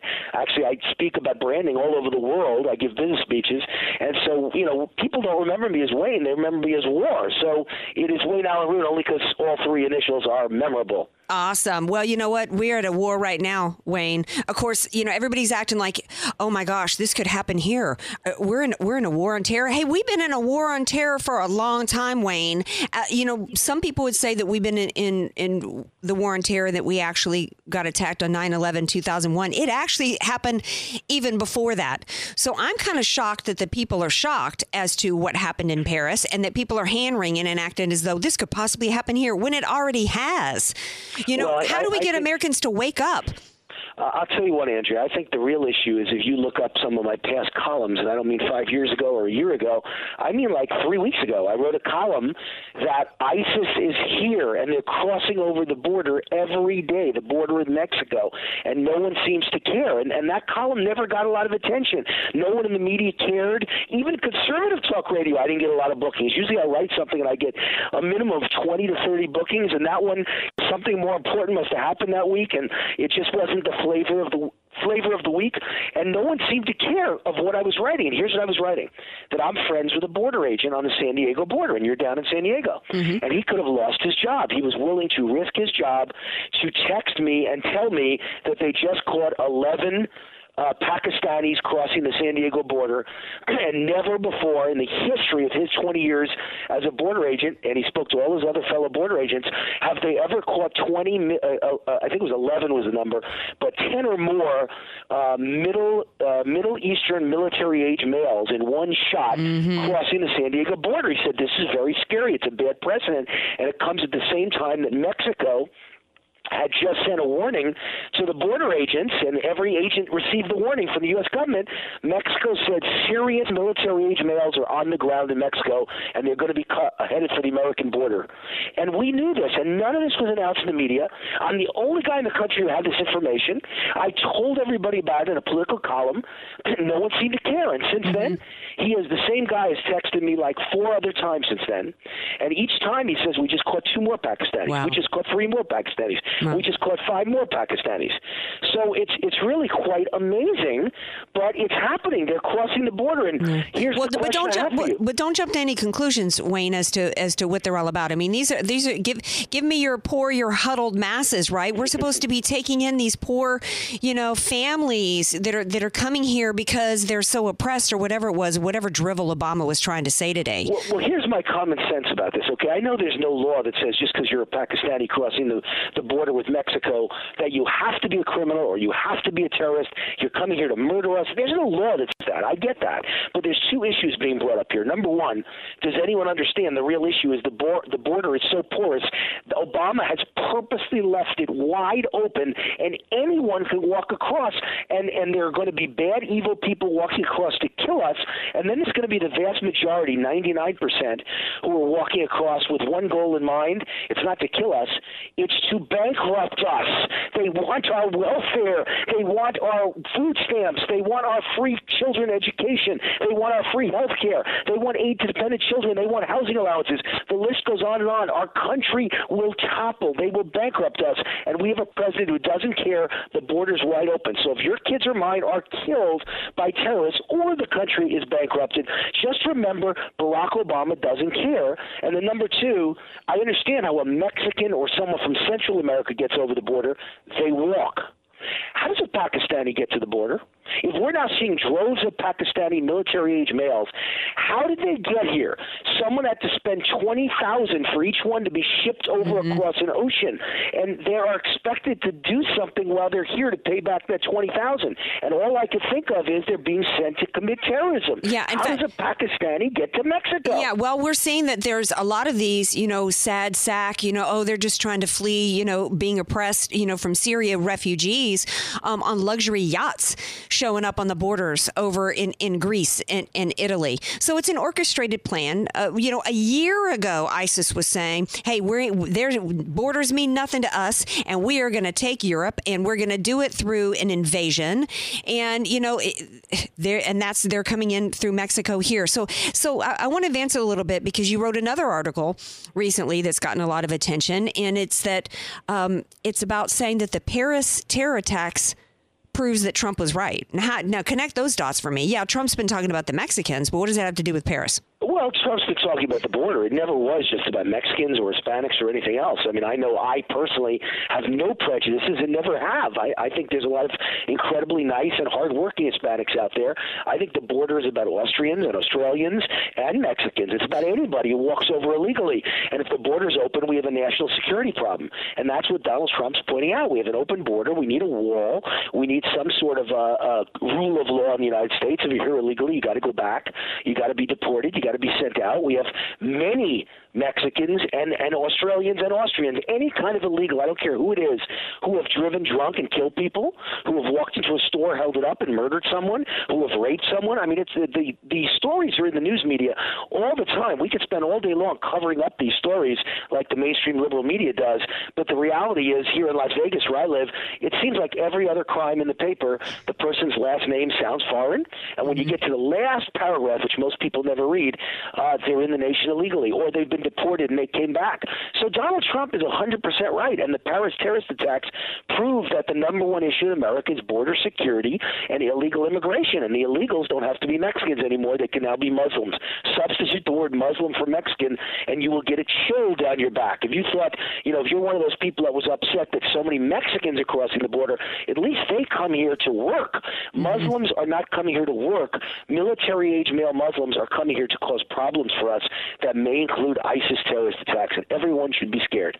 Well, there's I, I think there's two forms of jihad that are going on around the world, and, it's starting to come here. I wrote, a, read a great book years ago. I'm sure you did too, called "While Europe Slept," written by Bruce Bawer, and he talked about how the open borders and multi, multiculturalism is basically uh, the influx of the Muslim uh, Muslims there. They do not come. They do not come to immigrate and assimilate. They come to take over nations from within. And so, just like you talked about wanting to, to break a nation economically, they're coming in for all the welfare and entitlement programs, and they're coming to replace whatever political system is currently in place. They're, they're coming to replace that with Sharia. And that is part of what's going on here in the nation. And not enough people, I think, are talking about creeping Sharia as an element. So, even if they're not coming here to cut your head off, they're coming here not for the entitlement programs, and they're coming here ultimately to replace the U.S. Constitution with Sharia. In fact, that was a stated goal by the Muslim Brotherhood, of which who had a front row seat when President Obama ran for presidency, ran for the presidency in 08. Um, in terms of now, everybody's saying, "Gee, what what a mistake we we obviously made putting this guy in office in 08. We need somebody experienced." Trump. Yeah, he's saying all the right stuff with immigration, but he doesn't have the experience in foreign policy, Wayne. Yeah, but you say experience. I have a hard time with that word experience. I, you know, listen, I think I'd make a, a fine U.S. senator. I think I'd make a fine president. In 2008, I ran for president of the United States, and I won the Libertarian vice presidential nomination. I'm a small businessman. I've never been involved in foreign policy in my life, but I know who our friends and allies are, and I know who our enemies are. I know our best friend in the world is Israel. I know that uh, Iran is not a good friend, and I would never do a, a uh, treaty with Iran that includes the things that are in this horrible Iran treaty. Uh, I think Donald Trump knows all the same things things I do. What, what experience is necessary? That's what you hire a John Bolton for. That's what you hire brilliant foreign policy experts like Henry Kissinger for. You make them Secretary of State, you make them National Security Advisor, they give you advice. What I want is a businessman or woman who knows how to run a business because the American economy is going under. And foreign policy could be handled by someone else, the Secretary of State and the National Security Advisor. I, I don't agree at all. Mm-hmm. I think experience uh, with people who've given you nothing but bad stuff. I mean, who's the most experienced? Well, Hillary Clinton's pretty darn experienced, but everything she's done has been bad and a mistake. Under her uh, auspices, the whole Middle East fell apart. You know, the Arab Spring came around. Nothing mm-hmm. but bad things happened. Ukraine uh, fell apart. So everything bad that's happened in the last seven years has happened with the experience of Hillary Clinton in charge. So I don't agree with experience. I want a businessman like Trump who knows how to delegate authority and knows how to bring in a team of brilliant, brilliant executives and lawyers under him, and that's who should run the United States of America. The main CEO is Trump, and then there's a whole team under him, and maybe one of them will be me, and that's the plan. Yeah. Alan's a big fan of mine. I'm a big fan of his. So I hope they're all small businessmen and women like me. That's what America needs. Someone who understands the budget. Well, not only that, but you talk in, in, your article that you say Trump loved. By the way, didn't you say he, he did he contact you on Twitter today over your? your yeah, well, actually, he said something very nice about me on Twitter, but he also sent me a personal email thanking me for my column today. Yeah, awesome. Well, it's a great column because one of the things you talk about in there is him being a businessman, is the the art of the deal, and you talk about it, which was his famous book that he wrote, and you're saying his new book should be called The Art of the Immigration Deal, and that includes terrorism. And you're right to point out that one of the first things they did in France after this terrorist attack was they sealed the dang border. So, yeah, it is common sense. And I would much rather have somebody who knows how to apply common sense pr- principles, who has been negotiating with tough, tough people all along the way. This man did not build all these casinos and all around the world like he did without having to stare down some tough people and know how to negotiate and bring them to the table and know how to get what he wanted out of the deal and make sure that that happened. So, you know, I love, I want to tell everybody go to rootforamerica.com and, and read this article here because you've got some great insight in here in terms of how he would negotiate. 12. And do, even if you're saying, even if he can't deport all 15 million illegals that are here, you're, you're predicting that one thing's for sure is that at least they're not going to be on the dole, right? Well, it's, it's more than predicting; it's recommending. I mean, I try and give advice all the time to Donald Trump. Some of it personal, meaning private advice, and sometimes I write it in public columns. And my advice in this column is pretty simple: you've got to have a plan B, Donald. There has to be a plan B. Plan A is build a wall and deport millions of illegals. Now, I know that's your plan A, but plan B is show everyone that you are a smart guy and a guy willing to compromise and negotiate, and cut a great deal, and that you understand human nature, and, and probably, not definitely, but probably you're never going to get a chance to deport 15 million people. It's just not going to happen. The Congress will never allow it. The public will probably never allow it. I'm not saying I disagree with the idea. I'm a big guy who believes in the rule of law and the U.S. Constitution, and I don't know how you could just flippantly say there's millions of people in America illegally and that's okay. I can't understand that. But having said that, I don't believe anyone will ever let you deport them all. So Plan B is if I can't deport them all, and I can't get Congress to go along with it, and I can't get the United States Supreme Court to go along with it, then here's plan B. You can all stay, but none of you are ever getting welfare again. I'm cutting off all food stamps, all welfare, all aid dependent children, all housing allowances, all of that, or earned income tax credits to people who are here illegally. How asinine, how insane. All that's got to go. So if you claim, as Democrats do, and even Jeb Bush did, you come here out of love for your family and you came here to earn a living and work a job, that's great. Then I'm going to call you on it. From now on, you're going to be here working, mm-hmm. but you're not going to be here on the dole. You can't collect welfare anymore or go home. That mm-hmm. should be Plan B. And the other part of Plan B is you can never vote. No matter what you do, you could stay here forever as a guest worker, and you're legal, and we can never kick you out. If we, if that has to happen, that's fine. That's my Plan B. But guess what? You're never going to become a citizen and earn the right to vote. You gave that up the moment you came here illegally. If you want to come to America, work and vote, then you have to get in line and wait 20 years like the rest of the world. Mm-hmm. And once you're a legal citizen, nobody can ever stop you from voting. That's fine. Yeah, but giving so, them the driver's licenses, at least here in the state of California, they they intentionally put loopholes in to where it, it's impossible to check and verify that these people right. with the driver's licenses aren't also through the motor voter going to be able to register. These Democrats are playing a long game in order to increase the pendency class. They're they're doing um, they're they've been doing Europe courted the Muslims to come into into Europe and through the multicultural, the same mindset that we've been doing here in California, we've been doing nationally with the Mexicans. The Europe, Europeans have been doing it with the Muslims. Now we're going to be adding the Muslims to the Mexicans and the South Americans coming here, courting them in. The Democrats want them here to create and to expand the dependency class for power. So they want them to get the votes. That's the only reason why the left wants them here. It's it's why California is completely gone and is a permanent Democrat voting bloc, and that's that's It's the plan to do it nationally. It's why I don't understand uh, why they don't change the strategy, Andrew. The strategy I've written in many columns in the past. It, it's so simple. If Democrat, if you say you want to deport everyone, Democrats call you a racist. If you say you want to build a wall, Democrats call you a racist. But the one thing they can't do is if you say, you know what, I want you all to stay. I love you. But you're never going to collect a single entitlement check for the rest of all time. That's the price you pay for coming here. American citizens can get welfare. I mean, I love it, but you can get it legally. But illegals can never get welfare. Now let's see if you really came here just for jobs. Mm-hmm. And let's see if Democrats agree, you know, that we're not breaking up families, we're not separating families, we're not causing stress, we're not sending anyone home. We'll build the wall. Anyone who's already here won the lottery, but you can never collect welfare and you can never vote. Let's see if Democrats really care about their uh, foreign and Hispanic and, and illegal constituent. Let's see, because my guess is they would freak out and have a hemorrhage and their brains would explode. Because if you take away their right to vote, and you take away their vi- right to get welfare, they have no reason and no ability to ever vote Democrat. Democrats don't give a damn about any of them, and I'll prove it. The minute you minute you see that, then Hispanics can see once and for all that Republicans are actually more on your side than Democrats are. They only want you for your vote, and they only want to addict you to welfare. That's the only thing they care about.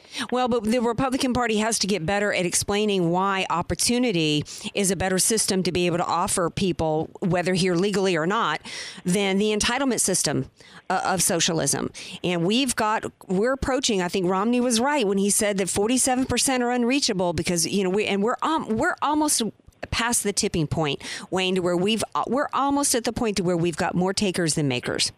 Yeah, and you know, my my problem with Romney is the following. And I was, you know, listen, once I go in for someone, I go all in. I gave 110 percent to Mitt Romney, but the reality is, my new book called The Power of Relentless.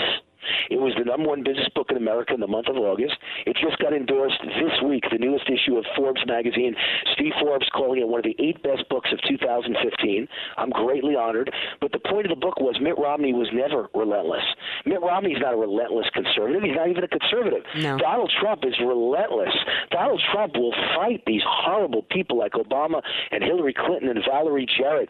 These are bad people with some really bad intent that are trying to destroy this country. And there's only one person I trust might, might, I won't even say will. If it was me, I'd say will, might put a few of them in jail, and that's Donald Trump. He's got the willpower to do it. He's combative. He's offensive. All the things people hate about him, I love about him.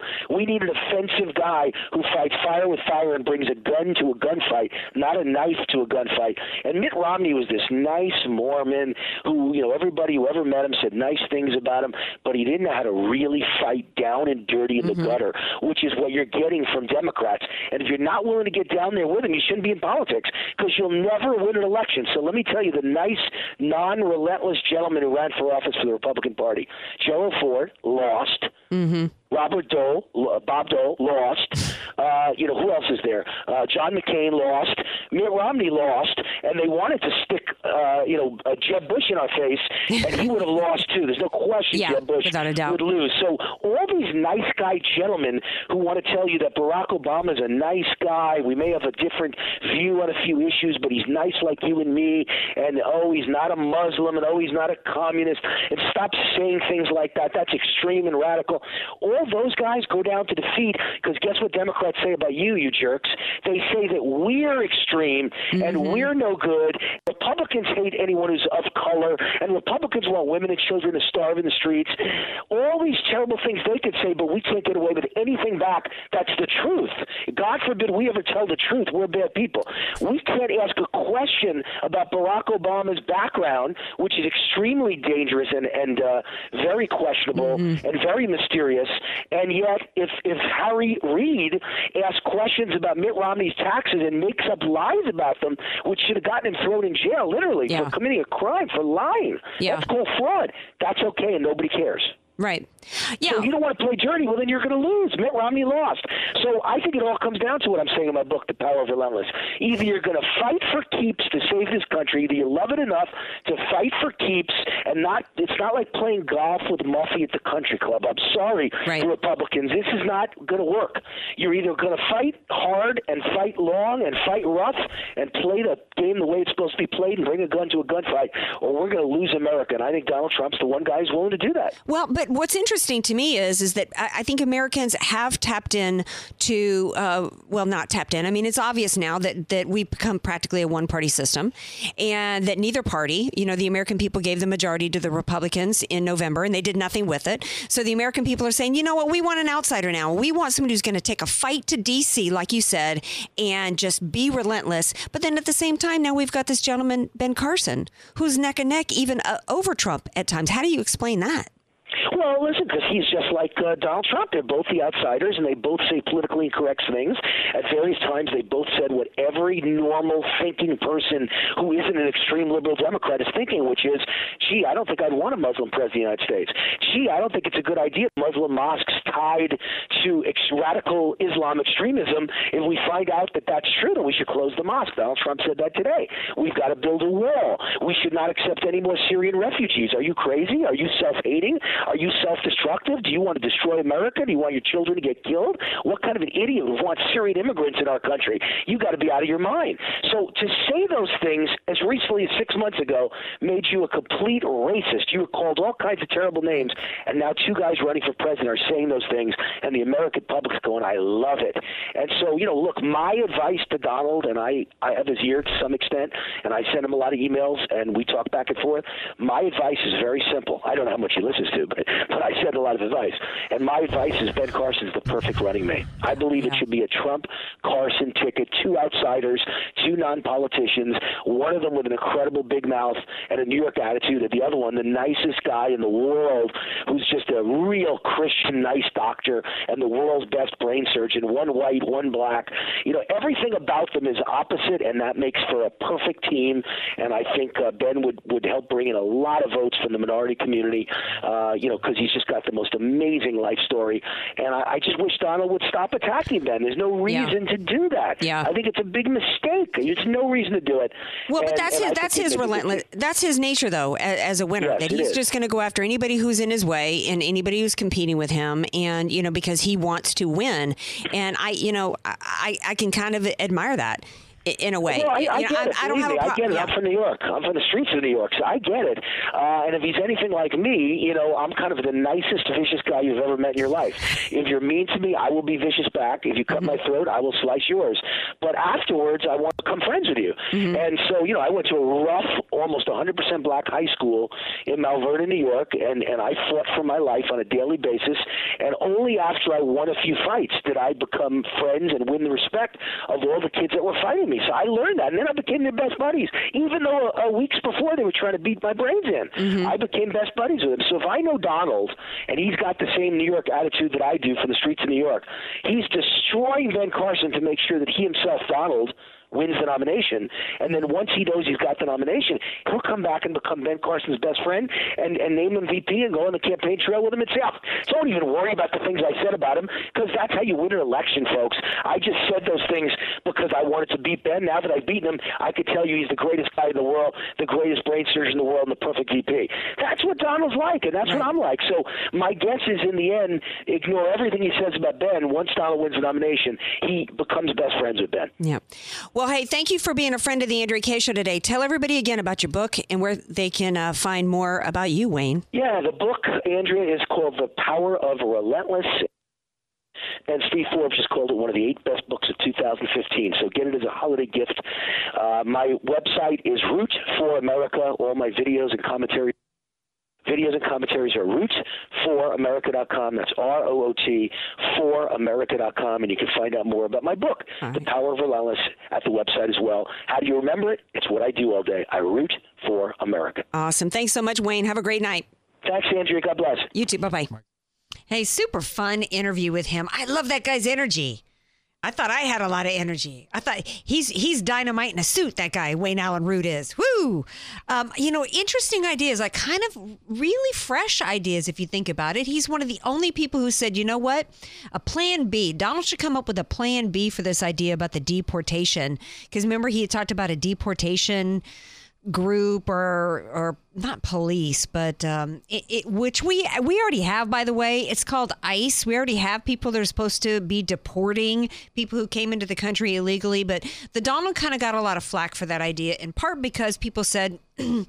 even if he could get get away with it legally, it was just impractically not something he could do. And I think Wayne Allyn gave him, him a really clever idea in terms of a plan B for it, which is to say, fine, stay here, but you get nothing no benefits of any kind, and you can never vote. You remove the reasons for why they're here, and they'll get on a bus themselves and go back to visit their family because many of them come here to make money so that they can send it back home to where their families are. And, you know, if you take away the reasons for them to be here and they will go on their own. So I actually think that's a very interesting idea. I'm not sure I'm on board with him with the Trump Carson ticket. Um, I'm still thinking I'm liking Trump Cruz because there's even Republicans who've bought into the falsehood, the notion that Obama's failures are due to his inexperience. And I think that we need an outsider at the top of the ticket, but I'm kind of liking somebody with a gravitas who understands the system from within and who can partner with him. Trump's always talking about how he's got to hire the right people get the right people under him to help implement his ideas. And particularly given the fact that Trump's got some ideas that some people are saying kind of push the boundaries of the Constitution, I think Cruz, who knows the Constitution and has argued on its behalf probably more than anybody currently serving, I think is the guy to, to help him. And he's still got the identity thing going there because he's Latino. So, you know, I'm still I'm still liking that ticket. I think Carson's very vulnerable, and um, that's kind of my take on that. Speaking of Trump, he had some interesting comments about um, ISIS. And he said today that, that the U.S. and its allies, in response to what's happened after Paris, he said the U.S. and the allies should be hitting the terrorist funding streams on the oil and the banking fronts.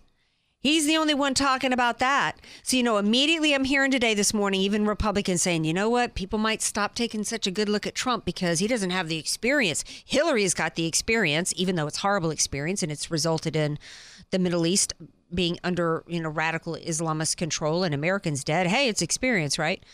Um, nobody's talking about this.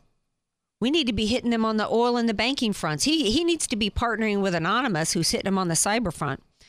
Um, we also f- now know reports come out thanks to Judicial Watch. What would we do without Judicial Watch? I mean, these are the people that are doing the job for the journalist the press, which are supposed to be free. They were supposed to be one of the critical checks and balances on our system by holding our, our elected officials accountable. Although, hat tip today for some of the journalists who tried to hold Obama's feet to the fire today in that presser, and oh, did not like it one bit. Oh, you keep asking me the same question different ways. Well, that's because the number one question on people's mind is your ineptitude, you're enabling, you're encouraging, and you're emboldening the enemy so, no, you didn't want to answer any questions there. We now find out, thanks to Judicial Watch, that the FBI confirms that they are over a thousand active probes involving the Islamic State here. Now, remember, the Islamic State is only one of the fraternities on Frat Row that are trying to take us down. We actually was reported today that in the case of Kunduz, which was one of the towns in Afghanistan that our military gave up blood and treasure for, was retaken by the Islamists. There were over 1,500 foreign fighters in that battle recently in September in various groups. It involved Al Qaeda, ISIS, the anti Chinese East Turkestan Islamic movement, quite a mouthful there, and the Islamic movement of Uzbekistan. I got this information from, I believe it was Doug Kaiser posted this on my wall. Too many Americans are getting caught up in the name game of the groups. Oh, it's all about ISIS and it's just a handful of people. They're buying into that Obama thing. It's just a JV squad. This is a global movement. I don't care what names they call themselves. It's all under the umbrella of the Quran and Islam. That's what it is about. Over a thousand investigations with the FBI right now, just involving one of the frats here in this country. So, to every American out there, as I started the show talking about all the Americans saying, "Oh my gosh, we got to stop it from happening here." I saw somebody posted on Facebook tonight after Scott McKay's article about how one of the refugees is already missing in Baton Rouge. Oh, and so it begins. It already began.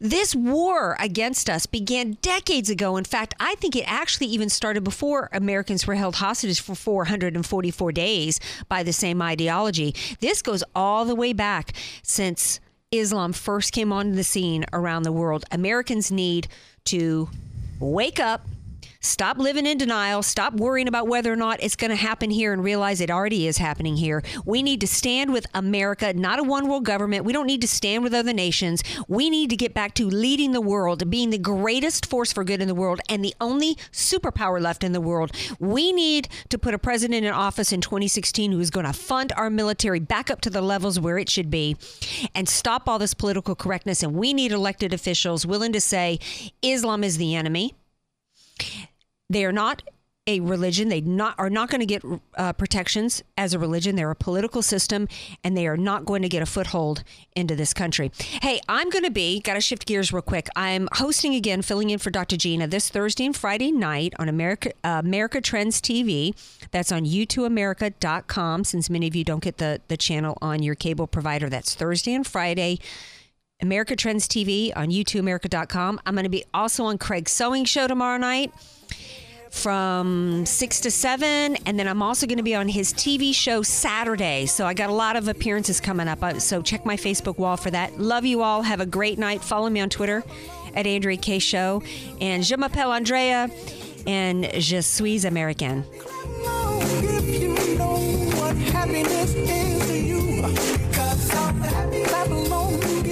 The Andrea Kaye Show on AM 1170. The Answer is sponsored by Andrea Kaye.